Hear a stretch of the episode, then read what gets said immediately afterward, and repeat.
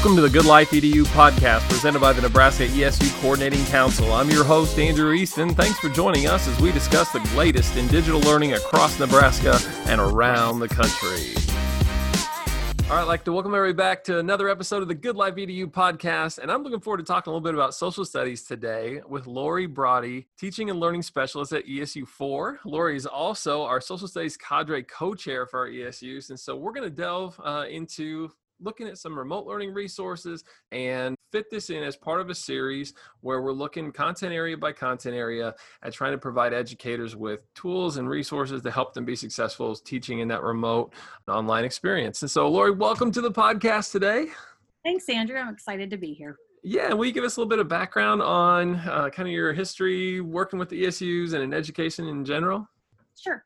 So I was social studies department at a small school, uh, Johnson Brock, for about 23 years and was able to teach everything under the sun. If it had to do with social studies, I taught it at one time or another. So was really excited to get uh, some opportunities to work with the Center for Civic Education, uh, the We the People program and the Project Citizen program, and also with National History Day and really started doing a lot of project-based instruction as an educator and became a mentor teacher in those capacities and found a lot of passion uh, that I had a lot of passion for doing professional development. And so then when the opportunity arose to move to ESU4, I jumped at that opportunity and yeah, here I am. And so uh, my master's is in curriculum and development, but I'm a social studies person through and through. Well, we're going to take a little left turn here from the start then. I didn't know that you did PBL work. And so now yeah. I'm really curious to know, could you have like a short example of some of the, like one of the PBL projects that you're you've been invested in? Uh, I really like hearing what those those uh, end up looking like and I think that's a topic worth exploring. Yes. So, I'll start with Project Citizen. It's near and dear to my heart. Project Citizen is through the Center for Civic Education, and um, the, the students would develop a problem or come up with a problem. They'd have to defend the problem, which was the hardest part of it all, and then they would solve the problem uh, using a variety of formats. And they were very invested in it. And my students, whether it was in middle school or high school, it changed their lives and how they thought about things. And I even taught adults to use that particular process to solve like real life problems. But the kids were also solving real life problems. And the middle school, it became even like a club. When I no longer taught middle school, because we hired another social studies person the kids wanted to continue doing it they'd heard so many it's like oh we get to do project citizen you know kind of thing and so we started an after school program just to do project citizen and they uh, really went to the school boards and went to the city councils and, and did that kind of great work. And so um, super cool, super cool opportunities with that.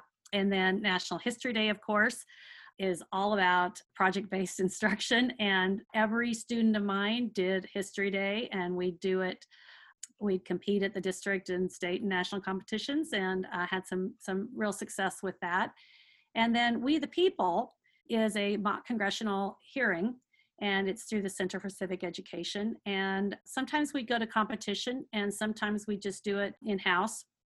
But the kids uh, had to do like a research a question and develop an answer. And then, so they had four minutes to present that in a group. And then they had six minutes of follow up questioning with no notes at all off the top of your head. And boy, talk about pressure but also this incredible the incredible impact that those kids like they as they walked out the door they said this felt like a job interview. I feel like i could nail a job interview if i could get through that. So yeah lots lots of different things like that. Those are the three big ones that i used but yeah cool stuff Lori, you you and I are so alike in that we, when you ask us about our pet projects and things that we're passionate about, you can hear the smile as you're talking about all these things, and it's just it's hard to even like be concise. I think about those because you get so passionate, and they are such rich learning experiences, right? Oh, I love it. Thanks for thanks for telling us a little about that, and I'm sure those experiences have shaped uh, your understanding, obviously, of, of what social studies as a discipline can be for learners. And I think as our, you know, current shifts uh, have moved into some of those types of spaces, right, where we're really wanting to create problem solvers. We want to create learners who are, are developing strategies and a process for going through those kind of things. And so um, I'm, I'm going to ask, I guess, can you kind of walk us through some of the current shifts that, that we're trying to maybe move towards now when it comes to social studies? Absolutely. I worked on the social studies standards. Um, this is the third round that I've done social studies standards, and so I feel like uh, that's my life at times. But even though in previous years we had these kind of ideas in mind, in this in the 2019 standards, it really came up front like this will become the new way of doing social studies. And so one of those shifts includes inquiry. Instead of the the teacher being the sage on the stage, we really want the, the student to start wanting to know why why do i want to know this? And so having that compelling question becomes essential in, as part of that instruction. And so inquiry is is probably the big shift that seems natural to some teachers and not so natural to others. So so Can i ask a question in the midst of that? Why why do you think that is i guess? Like what makes it uh, easier for some to pivot to that? Um, i think it's a thought process of how a teacher perceive themselves coming maybe into education. And this is just i have no research to, to back this up. This is just lori Broady's opinion. That's okay. We're just yeah we're just chatting here. That's fine. So so my my feeling is that if you went into social studies wanting to be a storyteller that just tells a great story and, and trust me i can tell a great story but if that's what you see yourself out as just this wonderful storyteller that's going to give the kids the knowledge through your stories then questioning isn't necessarily a part of it. And the really the shift in my thinking came from a book called Never Work Harder Than Your Students. Yeah, that's a great one. Yep, where I realize it's the kids that should be doing the work. And although I I know this stuff already, I want the kids to have a reason for why they want to know this stuff. And so it really shifted my ideas of this is what inquiry should be. So that was I read that years ago and it was probably before inquiry was even they were probably using a different term back then because I've been around a long time so hopefully it, it is a difficult shift and i and i've realized that having worked with teachers from uh, various schools that it asks them to do something they're not necessarily comfortable with because you have to let the kids be in charge of their learning. And and some of us are uh, kind of controlling and it's not always easy myself included not always easy for me to let go and let them do the work uh, and I, I think to piggyback off that a little bit as well, one of the challenges that comes with that is that oftentimes when we have an answer or know the answer or can get a student to an answer in a pretty expedient fashion, then it's tough to have the patience to not um, meet them in that place it, from a heart that wants to be helpful right? It's not it's not anything other than just wanting to support learners um, right. but that that process to learning is rarely expedient or without you know it's bumps in the road. And so i do think that we can kind of with the best of intentions kind of get tangled up in that a little bit sometimes. Totally totally agree with that uh, and so then, uh, if we were to like detail these shifts, I guess in in so we have one right, like identify already. So what are some of the others uh, in addition to inquiry, okay. or or do we want to? I guess we could say too. Do you want to talk about some resources for inquiry? Well, the best resource for inquiry is the C3 documents. There's a lot of great inquiry resources available. If you just Google C3 inquiry, you're going to find lots and lots of resources. They have lesson plans ready to go for you a lot of the work that you do with the Stanford History Education Group, known as SHEG, they have these all ready to go. Their inquiry lessons. Library of Congress is also moving in that direction. So most of the renowned social studies lesson plan sites are all that are free are already doing inquiry. So and if I'm one of those teachers that does has traditionally told stories and I'm looking to grow in my ability to facilitate class according to this new shift towards inquiry, mm-hmm. then on this site as i access these plans how is that going to i guess speak to me and help me think differently about uh, what i do and, and how i might integrate that into my work so an example i'm an abraham lincoln fan love abraham lincoln so i could ask the question i could still tell my story but i can ask a question leading up to it of how does surrounding yourself with people opposed to your way of thinking impact your decisions? So just just a question that could be asked to anybody in any given time. Then as I tell my story and then give the kids some resources, primary and secondary resources to show this is how Abraham Lincoln made better decisions because he had had people that disagreed with him all the time. You know, I think uh, when I think of Lincoln a lot, I think about the reason he was so successful is because he listened to people that disagreed with him and then he made the best decision.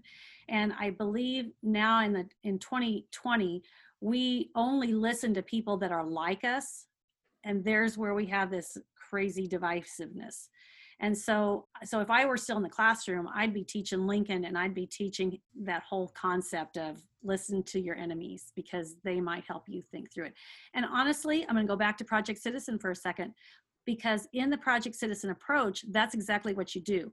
When you identify the problem and then you start coming up with solutions you have to figure out who is opposed to this and why are they opposed and how can i address that situation? So so i would go back to that lincoln idea quite often that's terrific. And that's something that how, it sort of spoke to my ELA background and brain for a minute. And we, I would do that with stories instead of reading stories. I'd ask students to come up with plot lines, which is really weird and not something they're accustomed to doing. But what's interesting is when you set a theme and then you have a character that has to learn that as a lesson, then you have to set in opposition to that character someone who thinks exactly the opposite way in a way that's justifiable. And it was tough for them to put themselves into the perspective of, yeah, what what could someone believe believe that's counter to this thing that I'm saying is true and and really to understand that in a way that's believable that that, that person could right or wrong but justify right? Uh, Absolutely. and so love that. Okay so we got inquiry we got some resources. Thanks for walking us through that as an example. That added a ton of clarity for me as well. Um, so what's maybe a second uh, shift that we could explore? Well going right along with that goes the inclusion of multiple perspectives and so, looking at, if we're looking at Civil War again, looking at it from not only the white majority perspective, but maybe looking at it from African American perspective, Native American perspective, looking at it from the white Southerner who did not support the Confederacy perspective. And, and, or the white northerner who didn't support the union perspective so looking at all these different perspectives to understand that you know we can now look at the civil war and say yeah that was slavery was bad. But to understand why they were so so challenged by that uh, that philosophy and it might help us understand ourselves in why we we are struggling with some of the issues we are struggling with today as well. So that's that's another one. Okay and, and i love when these uh it seems as with the shifts in talking about one, you end up talking about the next one, and I, I think that just shows the thoughtfulness that's gone into this, and uh, that there's I don't know, eh, we're really getting at a set of skills that have a lot of depth to them too, like you can see in these examples. So if if uh, we're focused in on this multiple perspectives, what resources are out there uh, to kind of help educators in that particular vein? So that's an interesting that's an interesting question. A lot of that requires the teacher to do a little digging. So it's really not the the resource itself that is is going to help the teacher. It's more about the process of having the student do the research and the teacher guide them. And so the next key instructional shift for the social studies standards is actually evaluation of resources. So again we want the student to look at a variety of resources and as as you look at the c3 document or the library of congress or stanford history, history education group they're going to have a lot of those ready for you so you don't have to go back and start from scratch. They want to use those multiple perspectives when helping students so but the evaluation of resources interestingly enough on npr this morning they mentioned the deep fake news with richard nixon and they being mit created a video of richard nixon making a speech which he wrote the speech if Buzz Aldrin and Neil Armstrong had not been able to get off the moon. So this speech is written, but MIT made it so it looks like Richard Nixon is giving that speech and it looks legit. So it's important for kids to understand that we have to now dig down and make sure that that actually happened because fake news is a real thing. And that again can be Googled. If you just Google deep fake news Richard Nixon moon landing, you'll come up with this video that is just mind blowing, just absolutely mind blowing. So, more than ever, history teachers need to make sure that students are being cognizant of what resources and that those resources are legitimate. That's such a tough thing to ask. I think this gets back to the theme from earlier to ask of students because it requires patience and it and it's attention to detail and it's not well, I want my answer in a click, right? So whatever is the first thing that comes up on Google uh, must be true, right? And and so it's uh, I, I, like that, and and then to layer that in with the previous, as we said, all these shifts continue to uh, be intertwined. Uh, thinking about what it means to find authentic sources for those multiple perspectives on any given uh, moment in history is uh, is really I love that as a focus. So where are we at? Um, yeah, what's one more that uh, we're kind of focused on in the area of social studies at this time? Okay, the next one is civil discourse. And this shouldn't be a new shift because actually this is part of the state law 79-724 where we're supposed to be teaching civil discourse.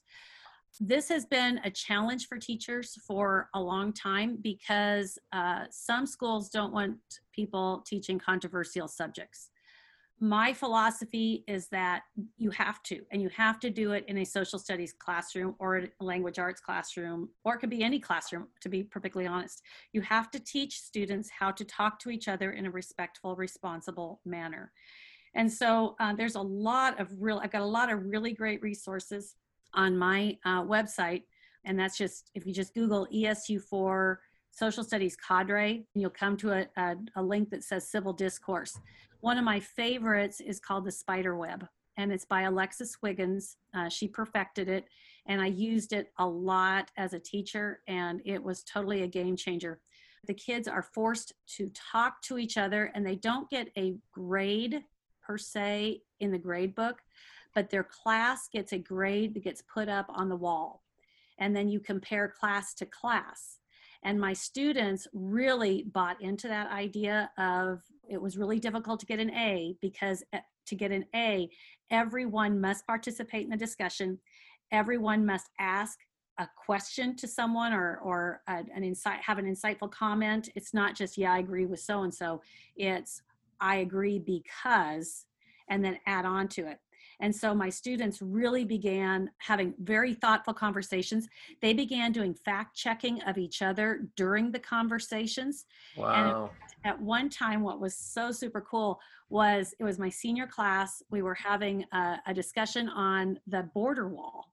And I had the ultra liberals and the ultra conservatives sitting in the same room in a circle. And I'm diagramming out their discussion. And at one point, one of the girls said, can we just get up and start drawing or uh, writing this up on the board? And they started writing stuff out of this is how we can solve the border wall issue and then the best part of it was I got a text that night from a former student who was a sister to one of my, my students in the classroom.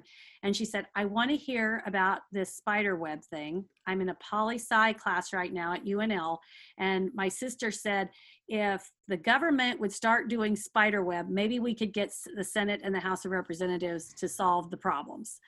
And so the kids valued that and wanted to continue those kind of because they truly wanted to hear what the other side had to say.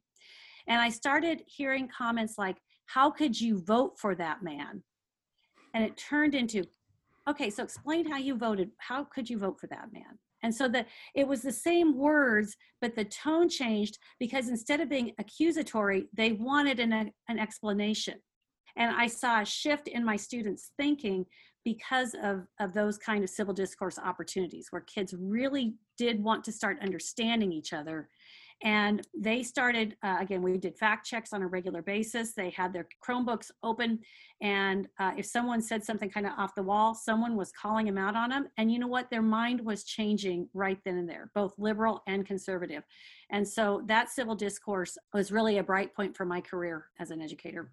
Wow. You know, as you're talking, and I, I started to think through. I think so often we hear the phrase, "Well, there's pendulum swings in education, and we move this way, and then we move that way, and we don't spend enough time long enough in one area to necessarily, you know, see it to to its full fruition type of thing." But I think in in opposition to that is this idea that should education not be responsive to the present moment in time and to make shifts to create better citizens who are able to further or or in a more effective way contribute to society and the discussions that that are going on within it?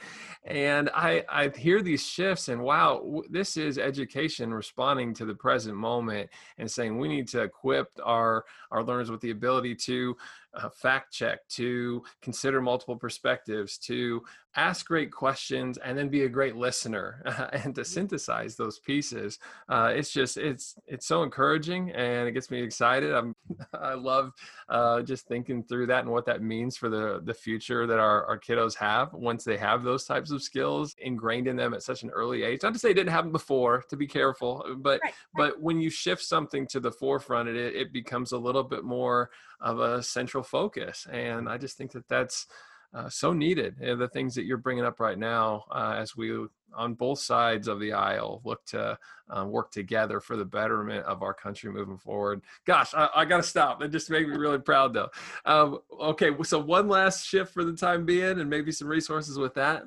Right. The last shift is uh, really a strong civics connection. And there was a lot of debate about whether to increase the number of civic standards in uh, the social studies standards. And we really fought pretty hard not to add more standards. That was a, a, lengthy discussion, it went over many, many months. And although the standards, there's not more of them, they are valuable in terms of these are power standards, if you will, that every kid needs to know about. And so that idea of making kids civic minded which I think goes back to inquiry and asking questions and civil discourse and all of that. So, so you can do civics in geography. You can't do geography without civics because if you're doing geography, you have to understand that if water flow or what have you, political boundaries, what have you, that all comes back to civics. If you do American history, you have to do it with civics in mind, et cetera, et cetera so so civics has been somewhat there's only two major standards but they are embedded throughout the other areas of social studies as well. All right. So, having said that, uh, I think that it's important to think about all of these things during what we would call what was normal at one point in time. I do think we're headed for a new normal on the other side of the pandemic. But in the present moment, with regards to remote learning, these shifts are still there, and, and I think we can make considerable amount of progress towards incorporating those into that what we are able to provide in a hybrid or remote setting. Uh, and I know this because the two of us actually got a chance to collaborate this summer uh, on some projects with some phenomenal teachers and some social studies teachers. So we had about 75 teachers in total that were part of a remote learning initiative that, that really spanned about one month's time where these, these teachers, along with uh, content area specialists such as yourself uh, and a tech integrationist, came together and developed remote learning one page plans that could be shared uh, with our Nebraska educators statewide through our Nebraska OER hub. And so we got to do that. Now there's uh, close to 300 different remote learning plans there. And you had a team of about five or six social studies teachers uh, who put together 20 plus plans that would be sensitive to these shifts, but also able to be delivered remotely. Uh, can you talk a little bit to that experience and what resources uh, that group created uh, as uh, something we can point people to for the present moment? Yeah, absolutely. So those teachers created uh, some American history projects, some geography projects, an economic project, um, just a little bit of everything. And they stretched themselves. Uh, it was it was cool to watch them look at something they normally taught, and then they tried to come up with various options. So if you're remote or if you're on site, how you can do that learning. And so these, um, these Nebraska OER projects are all linked to the standards. They're linked to several standards, so you can knock off more than one in one lesson, if you will, or unit. But wonderful, wonderful resources that those teachers uh, came up with in regards to that, some of the, the resources that they were using that are also available to everyone else is the SIT tool, the Standards Instructional Tool that Harris Payne uh, helped us to develop last year. And it is has every standard all the social studies standards, and then there is a hyperlink that has been viewed by several social studies professionals from across the state that validate, yes, this is a good link for this particular standard. He also had a number of us develop what's called the framework, which although it's not a curriculum, schools that are kind of out there on their own and maybe need some curriculum guidance, some help figuring out time frame, how long should I teach the Civil War, for instance, they can look at this frameworks document that's on NDE's website and they can help guide their thinking uh, as they plan for their year. And that framework is also filled with hyperlinks that are free open education resources for for teachers to use so there's a lot of great stuff out there for folks uh, whether you're in, again in person with your students or whether you have to teach remotely there's a lot of great social studies resources uh, that are linked directly to these new 2019 standards that's terrific. And this is what our ESUs do, right? Is that we serve educators and we try to be uh, at the forefront of what's going on uh, and then build in resources or find the resources that we can point people to uh, to help them best step into those spaces for the betterment of their own professional practices and ultimately, you know, our learners, right? And so uh, thank you so much for your support with all of that. Uh, and I do know that there were uh, across that entire OER remote learning plan initiative, educators consistently said how much they appreciated having that content area specialist as a part of that conversation because they were so accustomed to getting feedback from administrators on their pedagogy but maybe not actually you know the the, content specific the, the shifts right? right. And so it was really uh, phenomenal to have that support and you know our sda affiliate really does a phenomenal job with that and in our respective cadre groups. So that being said thank you so much for your time today. Thanks for walking us through all this and i'm going to leave you with the opportunity to give us just kind of a parting message to educators uh, as we enter into what is sure to be an interesting fall semester. Uh, but yeah just kind of a, a parting message. Well i just again this is a difficult time for everyone uh, students, educators, ESU people alike. Uh, we are we are going places that we don't know for sure where we're going to end up. I'm just going to go back to that idea that I taught with my Project Citizen kids. Start with the problem, identify what the problem really is, and then develop your various alternatives and think through all of those, good, bad, and otherwise, before you find, come up with that final decision. So if we just use social studies teaching in all of our life, we'll all work it out. Uh, spoken like a true educator who's passionate about her discipline. I, I, I just love that. I just love that. So thank you so much for sharing today, and we hope to have you back on the pod soon. All right. Thanks, Andrew.